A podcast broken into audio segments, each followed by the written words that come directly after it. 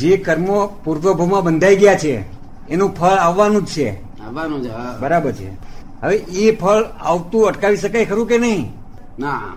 કોઈ રીતે અટકાવી શકાય નહીં એની ઉપર આપણે એ ફળ ઉપર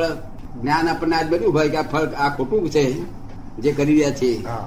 તો આપણને જે જ્ઞાન મળ્યું છે ખોટું છે એવું તો આપણે એની પર ભાવ કર્યા કરીએ કે અરે અરે, આવું ક્યાં આવ્યું આવું ક્યાં આવ્યું આવું ક્યાં આવ્યું હમ. જો પણ પેલું કર્મ તો અટકે નહીં એનું અતિક્રમણ ન કરી શકાય એમ કહું છું શુભ કર્મથી એનું અતિક્રમણ ન કરાય ના શુભ કરો તો પુણ્ય બંધાય પે- પેલું તો પેલું તો ભોગવે જ છૂટકો થાય. અમારે તો ભાઈ આમાંથી- એ તો એ તો બધા આવે નહીં એટલા માટે સાધુઓ કરવું તો છે. બધા સાધુઓ ખલાસ કરી નાખે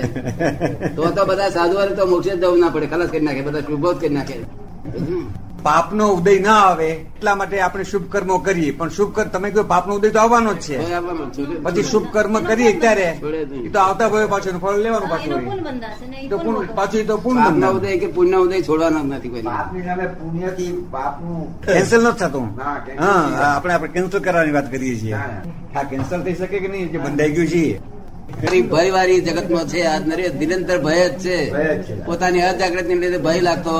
નથી નિરંતર ભય વાળું આ જગત છે ક્યારે ક્યારે શું થશે કહેવાય નહીં એવું તમને સમજમાં આવેલું થોડું ઘણું હા નિરંતર ભય વાળું જગત જો જો શુદ્ધાત્મા થઈ ગયા તો ભય છૂટ્યો પૂતગલ તો આપણે જોઈતું જ નથી આવે નહીં. તારે જાય જવું હોય ત્યારે જજે કહે અમે શુદ્ધાત્મા છીએ એનો ઉદય કાળ હશે ત્યારે જતો રહેશે તો જતો રહેશે ત્યારે તો પેલા અજ્ઞાની નો હતો જતો રહેવાનો હતો અને જ્ઞાની નહીં જતો રહેશે જો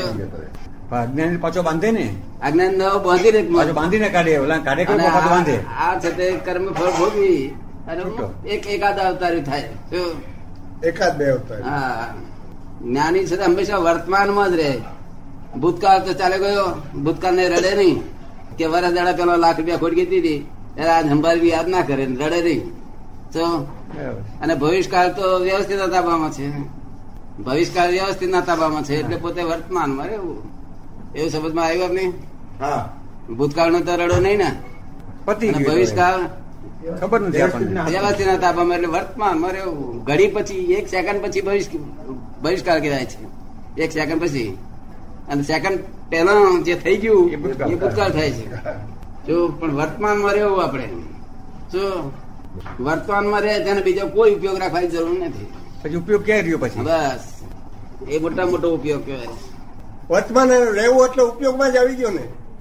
વર્તમાનમાં રહે એનું નામ જ ઉપયોગ એ જ ઉપયોગ બાકી તો ઓલો ઉપયોગ એ જ છે જ નહીં. ઉપયોગ. ઓલો ગેરઉપયોગ છે જગત આખું અગ્રશોચમાં મુજાયેલું છે શું છે ભવિષ્યના જ ચિંતાઓ એમાં ઉપાધિઓમાં જ જગત સપડાયેલું છે મારું શું થશે આમ થશે ને તેમ થશે એટલે આટલો બધો ભયમાં હોય એને આત્માની પ્રાપ્તિ ક્યાંથી થાય આવી રીતે ચોવીસે કલાક ભયમાં ને ભયમાં જીવતો હોય તો એને આત્માની પ્રાપ્તિ ક્યાંથી થાય લાખ અવતાર થાય તો આત્મા પ્રાપ્ત થાય એવું નથી. એટલે પેલા ભય કઢાવવા જોઈએ હા એ તો છે તે તેથી કૃપાળુદેવ કોઈ મોક્ષ દાતા મળે એટલે પોતે પોતાનો મોક્ષ થઈ ગયો હોય તો એ કરી આપે મોક્ષ દાતા પોતે નિર્વિકલ્પ થયો તો આપણને નિર્વિકલ્પ બનાવે પણ આપણે પોતાની મેળે નિર્વિકલ્પ- વિકલ્પી નિર્વિકલ્પી થઈ શકે જ નહીં કારણ કે બે બે વસ્તુઓ જુદી છે વિકલ્પી અને નિર્વિકલ્પી નિર્વિકલ્પી સનાતનની અવસ્થા છે અને વિકલ્પી એ છે તે રિલેટિવની અવસ્થા છે આ મનુષ્યને એકલાના જ કર્મ ચેતના હોય આ જાનવરોને કર્મ ચેતના ન હોય કર્મ ફળ ચેતના હોય શું કર્મ ફળ ચેતના ફળ ચેતના એટલે ફળ ભોગવે એટલું જ એને ભાન બસ આને આ મનુષ્ય એકલા જ કર્મ ચેતના દેવોને કર્મ ફળ ચેતના કર્મ ચેતના અમને એકલા કર્મ બાંધવાનો એટલે આ કર્મ ચેતનાથી જ બંધાય ને કર્મ ચેતનાથી જ બધું તૈયાર થયું છે.